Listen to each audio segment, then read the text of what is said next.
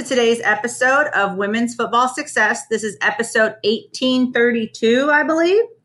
I'm so excited to be here. Shout out for women's football. We got a lot going on this week. I'm just going to share with you a couple personal things and then get on to some women's football. So, today I re- actually record the radio show usually on Monday or Tuesday. So, today is the 19th of Monday and it goes out on Wednesday. Shout out to BJ Coletta for putting the, the radio show on her um, BlogTalkRadio station. I'm really happy that they've uh, been willing to connect with us and, and share women's football. BJ's been in women's football or connected to women's football in some form or fashion for years, probably 15, 20 years maybe. Uh, so shout out to BJ. Real quick, today I'm going to go over some numbers. And um, a lot of times I'll talk to people and I'll say it's all about the numbers. It's all about the numbers. So today I'm going to kind of explain what I mean by it's all about the numbers. But first, I want to share with you, I'm going to go over to um, WFA information. And for any of those WFA um, teams that are out there. I'm going to share some information about that. But real quick, I want to share with you again, this is episode 1832. My name is LynMarie Liberty-Ellington, and I am co owner of the Dallas Elite Women's Football Team. I am also um, one of the directors of team development for WFA, along with my husband. And then I also own other businesses and consult with other people about their businesses. So, really quick, a disclaimer I am an attorney licensed to practice law in the state of Arkansas, but none of the information that I provide here on the radio show or in my digital materials, my website, or ebooks or d- paper documents constitutes an attorney client relationship. None of this information makes me your attorney. If you have any issues um, with your business or personal, then you need to talk to an attorney in your jurisdiction with experience in the area of law, area of law you have problems with. So, with that being said, um, I wanted to share with you guys, uh, with the WFA owners, um, I want to remind everybody that the Player Advisory Council, um, the idea behind this is to create an environment where players are involved in more aspects of the WFA and they're able to communicate maybe from the players to the owners or to the WFA. Um, so if you have any players that are interested in being part of the um, PAC, is what we call it, the Players Advisory Council, then um, please go ahead and um, get those over to the WFA as soon as possible. I think the deadline is tomorrow. So um, I'm going to go here real quick and see if there's any more. Now, okay, so we're sitting at November 19th. You're going to be here on the 21st. Many teams are finishing up their tryouts. Now, again, tryout. I've been pushing tryouts, tryouts, tryouts for weeks now.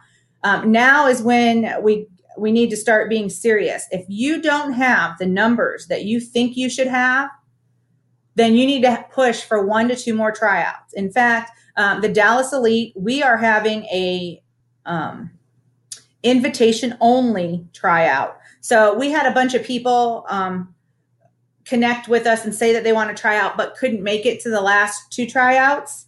Um, so we are holding, we, we feel that we have enough in numbers, but we are looking for specific body types um, and we need more people in a certain area. So we are then calling on the players or potential players that are still interested in trying out in those areas. And those are the only ones that we're having the tryout for. So um, if that is you, then you have been reached. Somebody's reached out to you from the Dallas Elite and invited you to the final tryout uh, for invitation only tryouts. With that being said, a lot of teams are still having tryouts, and I can talk about those a little bit here. Let me push over there. Um, this is where I want to go. Now, I stopped putting the tryouts on my list, so I have the ones that I saw over the last few weeks on here. But um, I felt like everybody was kind of getting the point with um, holding tryouts, holding tryouts, and they were doing it. So I felt there's no need to keep, you know, on this like a broken record. I think that the teams have done an exceptional job uh, promoting and setting up tryouts for their teams. I'm just trying to find my last. Let's see, those are October. I'm looking for my December tryouts because there's still a few teams that had things set up for December. So let me look really quick and see if I can find them. Got September, got October.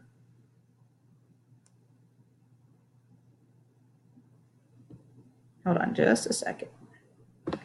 There's about 3,000 documents in here that I'm looking through. Okay. For some reason, I can never find the December ones. Just run through here. I know that the um, Black Widows are having a tryout. I know that Boston's having a tryout. I know that Washington's having a tryout, and the Spartans are having a tryout. Just trying to get to the exacts here. Oh, here's some December's. Hold on. They're just listed incorrect. Okay, so I, yeah, Richmond Black Widows is having a tryout December 1st. You can find that on their team website. And then all the rest I stopped posting because everybody was getting the point. So that is pretty much, let me see this ongoing tryouts. The Columbus Comets.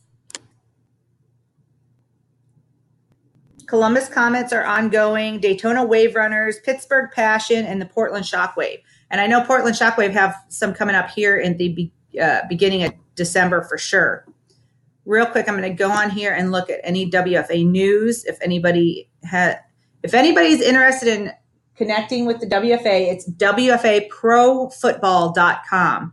That's where you want to go if you're interested in looking for anything that has to do with women's football. One of the places that I really like uh, to tell people is um, if you are interested in connecting with a team and you're just not sure, then you're going to go to the team section scroll on down to WFA teams and you can do it by division or by team. If you're trying to find one in your area, you're going to want to do by state, by state. Okay. So, real quick, I'm just going to browse the WFA um, Facebook page. So, that's Women's Football Alliance, women's apostrophe S.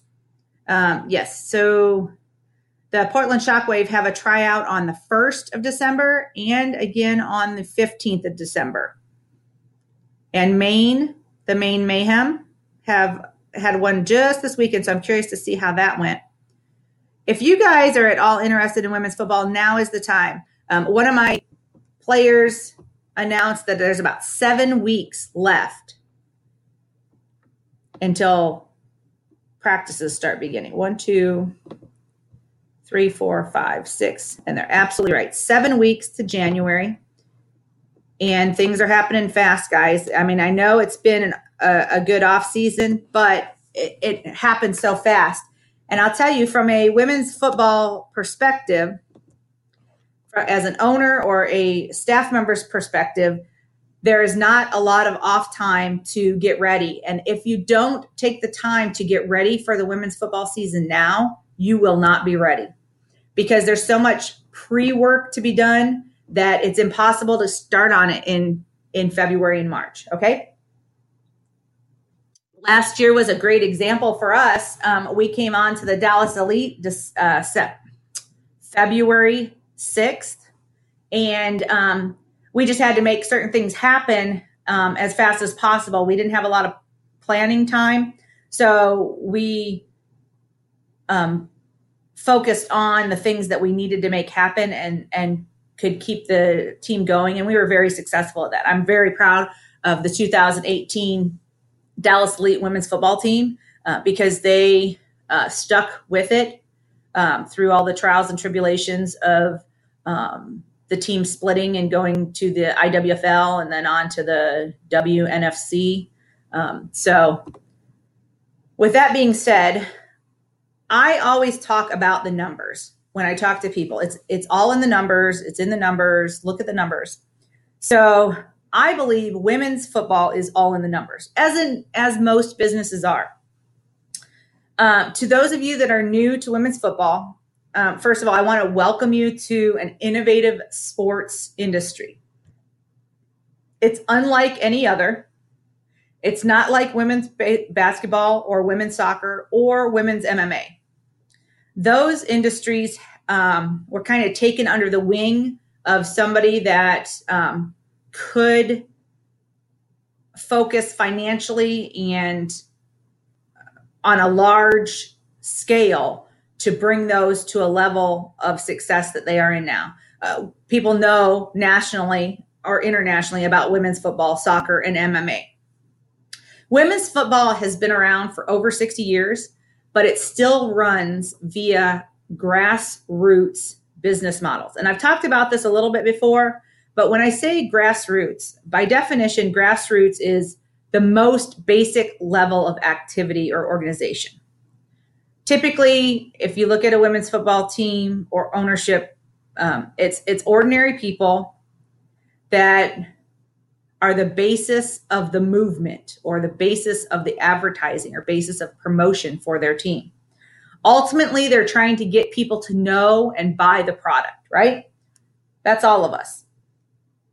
So, a lot of people have heard of grassroots marketing, and that is the idea of promoting your business to a small group of people, hoping that your message will spread to a larger group. That's typically how women's football works, per se, because many of the teams are a small group trying to let other people in their group know about it. They just don't have the means, they don't have the time, they don't have the commitment and the energy to get the word out about women's football to 15 million people, right? Or 20 million or a billion. So they run their businesses on a grassroots model. So women's football uses both grassroots and guerrilla is what it's called. If you've ever heard of grassroots marketing or guerrilla marketing, I'm going to explain to you the differences between the two, but we use both models in women's football. Not everybody does. Everybody should be, but um, or some percentage of grassroots marketing and guerrilla marketing. So let's talk about what the difference is between grassroots business marketing and guerrilla business marketing. So, grassroots marketing and guerrilla marketing are often confused with one another. Um, some people try to interchange. Can you guys hear the? That's a train. Like I said, I'm at my downtown office. That's the train depot down the street. Uh, it's about three blocks away. Super awesome. I love it. Um, but anyway, grassroots marketing and guerrilla marketing um, are often confused for the same thing, but they're not. Um, and again, this isn't something that people misunderstand and misuse. Grassroots marketing often relies upon many of the same techniques as guerrilla marketing, but it is different. Okay. And I'll show you how it's different. The key difference um, goes back to the audience and the intent. So, grassroots business model or, or the way we're getting the word out about women's football in a grassroots manner, they target a very specific audience or niche or demographic. Okay. In grassroots, you're targeting a very specific audience, niche, or demographic. Whereas guerrilla marketing, or guerrilla business practices is designed to reach as many people as possible through viral or social sharing, even through um, different types of just sharing the word to an exponential amount of people. Right. So a lot of people say that they use guerrilla marketing in women's football. It's probably not a true statement because they're not re- they're not reaching the masses, okay? But for women's football, we need to be doing both. So if you're not understanding the distinction between the two, you can get caught up in marketing your team incorrectly, and this can really hurt you. So for women's football, you need to use both grassroots marketing and guerrilla marketing. You would use grassroots processes and procedures and marketing to reach potential sponsors and players, right? To reach potential sponsors and players because like I said before, grassroots is to reach a specific targeted group of people. For sponsors, you're trying to find people that have money that can sponsor your football team.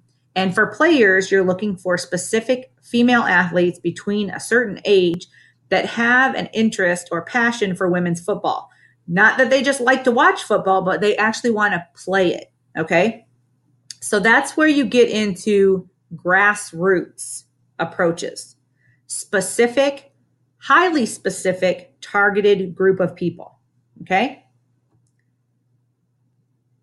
Now, guerrilla tactics or guerrilla marketing, we would want to use in women's football to gain fans, ticket sales, merchandise sales. Okay. Let's think about this. So if we're using grassroots to to reach a targeted, highly specific group and guerrilla marketing to reach as many people as possible, those are going to be the people that might not be interested in investing as a sponsor or as a player, but they'd like to become a fan or come out to a game or buy a t-shirt or some merchandise of some sort. So I consider women's football a grassroots industry, but we use grassroots and guerrilla tactics. So to explain this, each team is using their own resources, right? There's minimal resources coming from the the league, and that's okay. There's no there's no reason it should. Um, some people have the view that the league should be paying for all advertising for all teams, and I just don't agree with that because it mathematically does not make sense. But um, there are teams that are trying to do that, um, and I wish them the best of luck. But if you sit down and do the numbers, you'll realize it's it's not going to work that way. But anyway, I consider women's football a grassroots industry because we are trying to find targeted audience, women women that love to play football, people that love to watch women's football. People that love to watch NFL are not necessarily the same people that are watching women's football. And the people that play in the NFL or coaches of the NFL don't necessarily want to be part of women's football. So we are looking for a targeted set of people to become our fans. So when you go from the guerrilla to the grassroots to the whole industry, overall, I feel that the industry is grassroots because we are still trying to find a t- targeted group of people that are interested in women's football but we are using guerrilla tactics and grassroots tactics. So, okay. So each team, like I was talking about before, each team is using their own resources to reach a targeted audience in their locale or location. There may be a few people on the fringe that are following the team, maybe some famous people, maybe some people that are endorsing things, um, endorsing the team, that kind of thing, um, within your small target market but your following is very slim, especially for women's football right now. The goal is to get more and more people knowing about women's football, but the, the place where people mess up and the place where leagues mess up is trying to do too much at once because mathematically you don't have enough energy to spend on cultivating those relationships and building relationships with targeted groups such as sponsors, such as merchandisers, such as radio people. Um, it looks really cool when you get somebody to endorse your team, and it looks really cool when you get to be on television. But really, how many new fans, new butts in the seat are you getting from being on that show? Right? Make sense? Okay. So before I move on, I first want to congratulate and praise the men and women that have decided to be part of women's football because it's not the easiest business endeavor to take on. And I commend you for your courage and confidence because it's a bold statement for somebody to take on a women's football team. Okay. Like I've said before, it's a lot of plates in the air, a lot of things going on. It's like owning seven different businesses. So it's not for the faint at heart, believe me. Uh, so I commend all the people that are interested and willing and trying, willing to try being an owner of a women's football team. You have a great potential to be very, very successful, but it takes getting the knowledge and the foundational components in place in your team to do that. Okay. Now, the one the other thing that I want to talk about as far as a grassroots industry and women's football is being a small business owner and being an entrepreneur.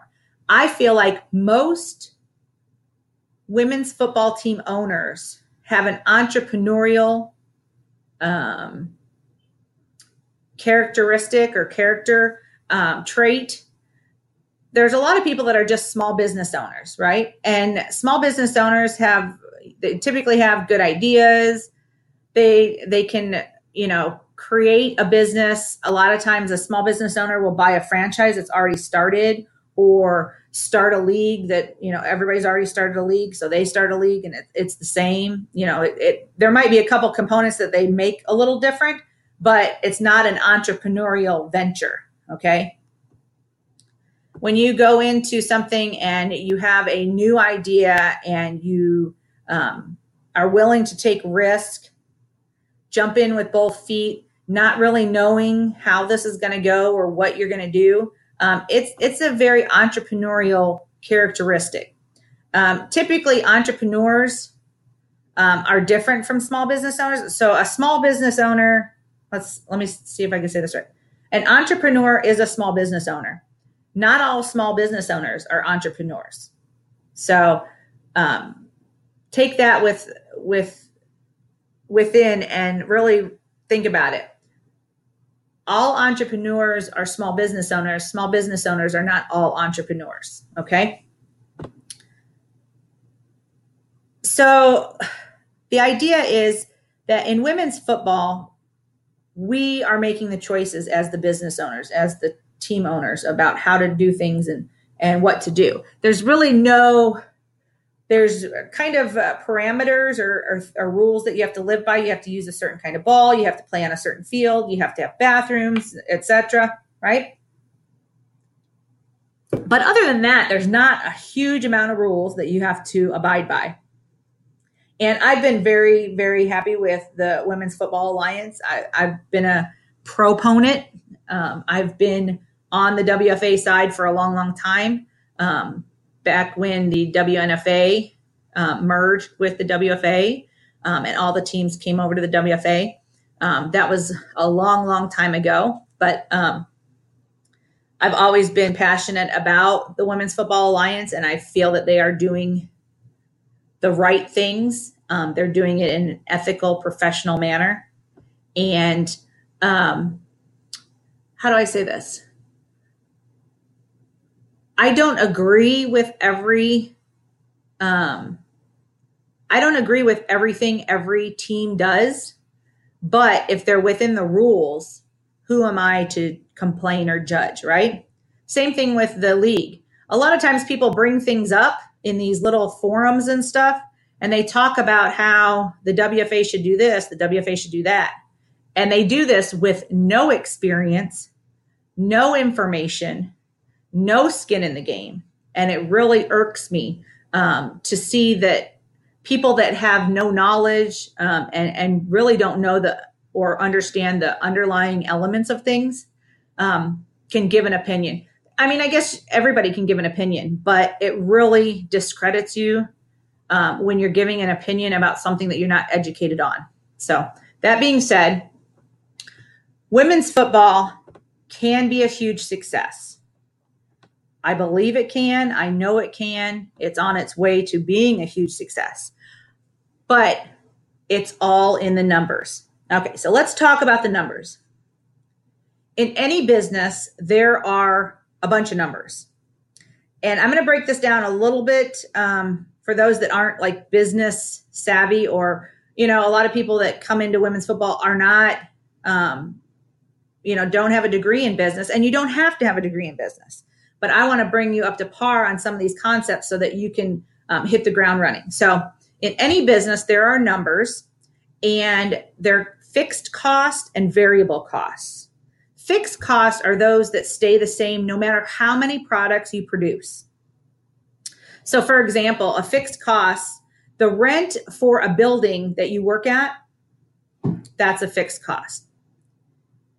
It is a fixed amount of money, whether your company makes two products or 4,000 products, right? The rent on the building that you work at is a fixed amount of money, whether your company hires two people or 15 people to work there, right? It's still $1,000 a month or whatever it is. An example of a variable cost is one that varies depending on decisions that are made. So, for example, a variable cost may be the salaries of those two people they hired um, versus 15 people being hired. Okay, so that's a variable cost. If they hire only two at 30,000, then that's 60,000. If they hire 15, then their costs go significantly higher. Um, but so they get to they get to choose whether they want to take on 15 employees or two employees. Does that make sense? I hope so. So a fixed cost is going to be something that that stays the same no matter what. Um, utilities are a little bit variable, but they are fixed costs because you're going to have them. If you open a building, you have to turn on the utilities. You have to have water, you have to have electric, but they the prices are varying, right? If you have two people that are working in that um, office, the prices are going to be relatively low. If you have 15 people working there and you're doing three shifts and it's open 24 hours, then your utilities are going to be much, much higher. So that would be considered a, a variable cost. Okay. So th- again, these concepts might seem very elementary to some, while others have never heard of these terms. Um, because a lot of people that come into women's football have never um, gone through the business background. Um, they have a passion for football. They might even have a passion for um, managerial things, but they've never actually run a business. So I want to make sure that we're clear on these things. So, you know, if you feel like this is um, a waste of your time, just stick with me here and we'll get to some numbers um, that I think you will find important. Um, but the reason I'm explaining this is because we do have a lot of people in women's football that uh, business ownership is not their first um, career or what they the first part of what they want to do every day right? But in order to get owners working toward a common goal of success it entails many of us understanding these business principles. So again a fixed cost can be for women's football a fixed cost can be a food truck that provides concessions at your football game. Or here you go the rental of the stadium for your four home games. If it's a thousand dollars or if it's fifteen hundred dollars, you're going to have that cost no matter what. So a variable cost may be the travel expenses for your team to an away game. The costs will be different whether you're traveling 50 players as opposed to 35 players, right? So these are kind of the numbers that I'm putting out here. So the ideal situation in most basic terms is to make sure that both your fixed and variable costs are covered by your incoming revenue. However, it's important for a business owner to anticipate what those costs and expenses might be. I've provided a basic and an intermediate budget in previous newsletters, the Women's Football Success newsletter. And I will go into that in more depth um, on budgeting um, in another issue. But I really want to just kind of get some numbers out there for you and explain why the numbers are so important. So, the reason why the number of players is so important is because they are the basis for at least three of your income streams. Okay. We're not talking about player fees. Just let's leave player fees to the side for a minute. Okay. We're just talking about um, the three income streams ticket sales, concession stand sales, and merchandise sales. So let's just envision um, game day operations. Okay. So on game day, we're looking at ticket sales, concession stand sales, and merchandise sales. So, like we talked about before, you are going to have to pay for your stadium for your home games, whether you have 35 players or whether you have 50 players.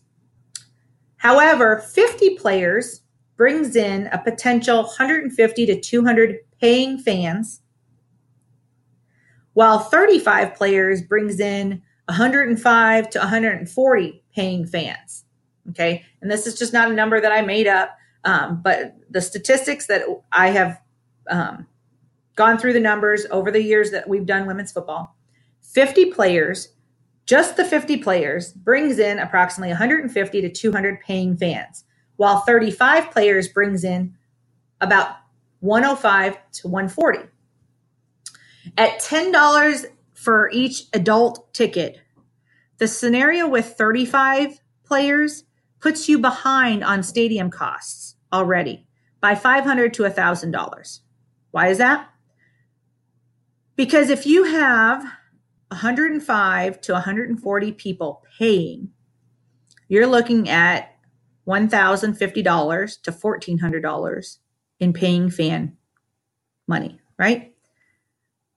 So just with the basic calculation, if your stadium is about 1500 bucks and your refs are about 500, you have already paid for both with fans from 50 players bringing in four paid fans to each game, right?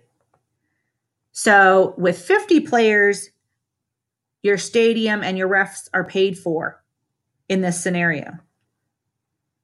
With 35 players, it's not. So with the 50 players, um, so if you have 50 players and they have four people come in right? 50 players, four people come in, that's 200, or three people, that's 150. So you're in between 1500 and 2000 just with the players' fans, the people that the players went out and got. So any additional spectators that you as an owner, as a sports staff member, as coaches have brought in is potential profit for that game. You're already at the profit. Okay which is only a difference of 15 players. But it makes an exponential difference just on ticket sales. So we haven't even gotten to concession stand or merch, okay? We can use another calculation for concession stands because the stats show that typically 25 to 30% visit the concession stand while at a women's football game.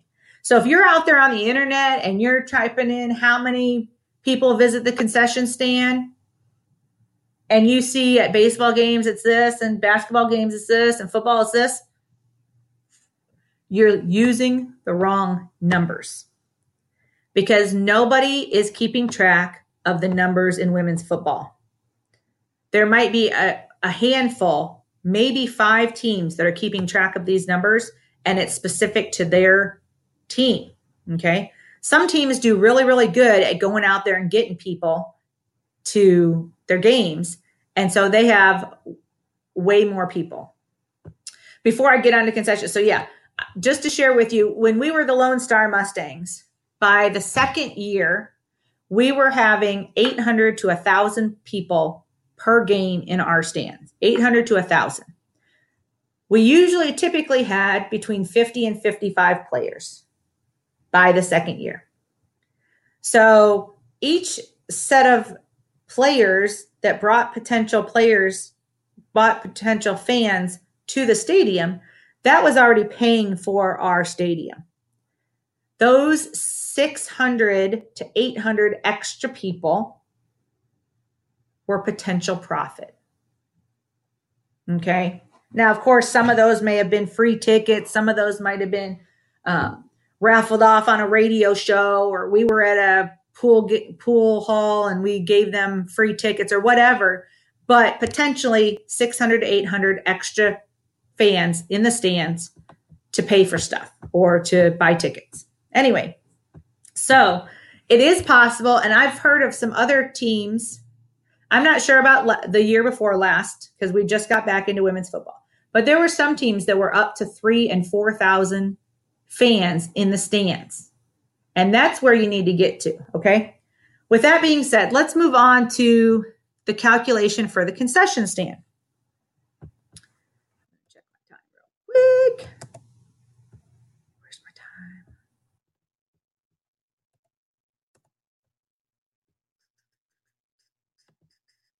time? Okay, here we go. We're doing good. I just wanted to make sure I was doing good on my time. Okay, um, let me get back here. Okay, so concessions. Okay, so I go back and forth with concession stands, I'll be honest with you, because you typically what either happens is, there's a couple different scenarios. One scenario is is that the school that you host the game at, they take care of concession stands and they get the profit. Sometimes that is the best deal because depending on how many fans you're having in the stands, um, it can be a waste of money. And let me explain how that goes. Okay. The second scenario is you have a concession stand, you sell out your products, and you make some money. The third one is people are doing um, food trucks and getting a percentage of the food trucks, or just letting the food truck come out there and the food truck becomes a sponsor or something like that. Um, and then the fourth is not even opening a concession stand, not even worrying worrying about it. And sometimes that might be the scenario. But let me go over concession stand because the stats show that typically at a women's football game, 25 to 30%, 25 to 30% are visiting the concession stand. Therefore, if you have 50 players that bring in that 150 to 200 people, and we're not talking about extra people right now, at the low end with 150 people and 25% of them go to this concession, that's 37 people going to the concession stand. The average sale, does anybody know the average sale that happens at a women's football game? Because if you're looking it up and seeing what happens at a baseball game or soccer game or football, you're wrong. The average sale for a women's football game is four bucks. So typically people go and buy two or go buy six or go buy eight or buy one, whatever, but the average is four dollars. So for 37 people to spend four bucks, it's $148. On the high end, if you have 200 people times the 30%, that's 60 people at the concession stand times four bucks, you're looking at 240 bucks. So in order to make 150 to 240, 148 to 240, right? Not a lot of money. You subtract out how much you paid for all that food, you're probably losing money because you probably bought too much food, right? You probably bought so many hot dogs and so many bags of chips and so many sodas that you're going to have enough for a while.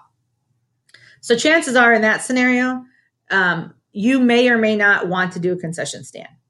Okay. It looks even worse for 35 players. If you have 35 players that bring in people, right? Our numbers were 105 to 140. So if you multiply that by on the low, the 25%, and on the high, the 30%, you're looking between 26 and 42 people coming to your concession stand. Multiply that by the $4 average, and you're looking at $104 to $168. Now, having two or three people man the concession stand and buying the food and bringing it and getting all the paper and the plates.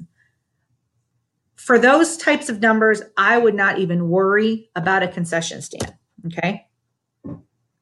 Because after the 104 to 168, you subtract the cost of the food, you're probably losing money. Okay. But let me let's note here. So even so let's say that these numbers are right and you were actually able to keep half of that was a profit and half of it went to food. Right? For subtracting what you bought for food. Let's say half of it went to food.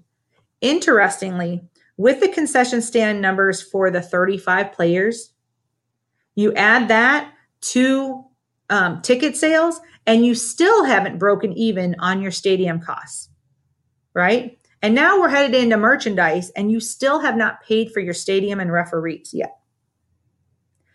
I'm hoping everybody can see where I'm getting at that the 35 players versus the 50 players makes a big difference on profitability. Um, and these are just a couple of your fixed and variable costs that go into women's football. But it's very important for you guys to understand that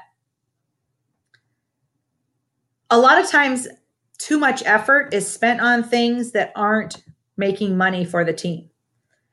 So 50, obviously 50 players is going to make you a profit under these scenarios just from ticket sales. And well, just from ticket sales to pay for the stadium and the referees. Now, there's so many other things that go into their practice fields, um, travel. We talked about that a little bit. Um, but I'm going to go through step by step on all these things, and then I'm going to make a big breakdown for the WFA teams to be able to see with 50 players, this is what it looks like. With 35 players, this is what it looks like. Um, and that way they can um, really evaluate where they want to be on that number uh, system. So, just with the 50 players, the people that they bring in to the stadium for home games will pay for your stadiums and referees. Okay. Any additional above those four people that are coming in just to see them that they've invited, any additional goes into potential profits. So I hope this has been kind of an eye opening situation because I talk to a lot of teams each week and a lot of them are really interested in staying around 35. They want to be at 30, 35 players. And first of all, my question is we're only in December, getting ready to be in December. If you have 35 players now, then by April, I can almost bet, I would bet somebody money that you are not going to have 35 players in April. Um, I would bet that you're going to be in the mid 20s by April if you have 35 right now. I'd say probably about 28 to 26 players by April if you have 35 now. And that means you're starting out April way below your 35 um, roster size. Some people want to be below 35 because of the roster um, rules and stuff. Um, but what I tell people is that if you're wanting to be at 35, so if you are wanting to be at 35 in April, you need to be at 45 or 50 right in December because people are going to weed themselves out. We talked about this on earlier shows but you're going to lose about 20% um, to injury, fatigue, work, family, inability to travel, all those different things. So um, you kind of need to stack the deck per se, if that's those are the words you want to use. But you need to stack your team so that when you hit April, you have your 35. Now, most teams that I talk to are the more the merrier. Um, and obviously, you know, they they deal with athleticism, they deal with people that are able to come to practice, people that are willing to do the workouts, are able to understand um, the football terminology. So that all goes into it. But teams ideally should be at this point, I would be in the 65 to 75 range is ideal for most teams right now. Um, if you're not at the 65 to 75 range, have another tryout because 20 of the girls that you have on your roster are gonna, for some reason, gonna have to um, not play football. And it's not that they're bad or evil or you know you don't like them or whatever. It's because it, it's just the numbers. It's it's a fact that 20% of the players that try out don't actually end up playing that season. Um, I've had, in my experience, we've had some girls that um, we go all the way. We're at scrimmage. A girl um, popped her ankle at, at the scrimmage um, and was out the whole season and almost a quarter of the sec- second season. So after a year and a half of being on a football team, she still had not played a down on the football field. So it happens, guys. It really does. So um, I think it's very important for you guys to understand the numbers. Uh, next week, I'm going to go into some other numbers and I want to get back into some more player centered stuff because I know that the players really um, need the content, want the content, want information about how to be successful in women's football and how they can actually make um, a living as a football player. So I really appreciate you guys' time today. Um, it's Thanksgiving week, and I hope you guys all have a great Thanksgiving holiday. Be safe, um, travel, see your family, because this is the calm before the storm if you're in women's football. Uh, Thanksgiving and Christmas, sometimes Christmas is even a little crazy, but um, I hope you guys take time to visit with family and friends, and you guys have a great week. I'll talk to you later. Um, if you want to go check out women's football success, I have it as part of my super small biz supersmallbiz.com and then you go into the menu it says women's football. There's free resources there. There's different pages and stuff. I haven't been putting any of my content on there the last couple days because i've just been so busy but i'm going to get some of these um, some of these documents out there so you guys can see them. I really appreciate your time. You guys have a great week. Talk to you later. Bye bye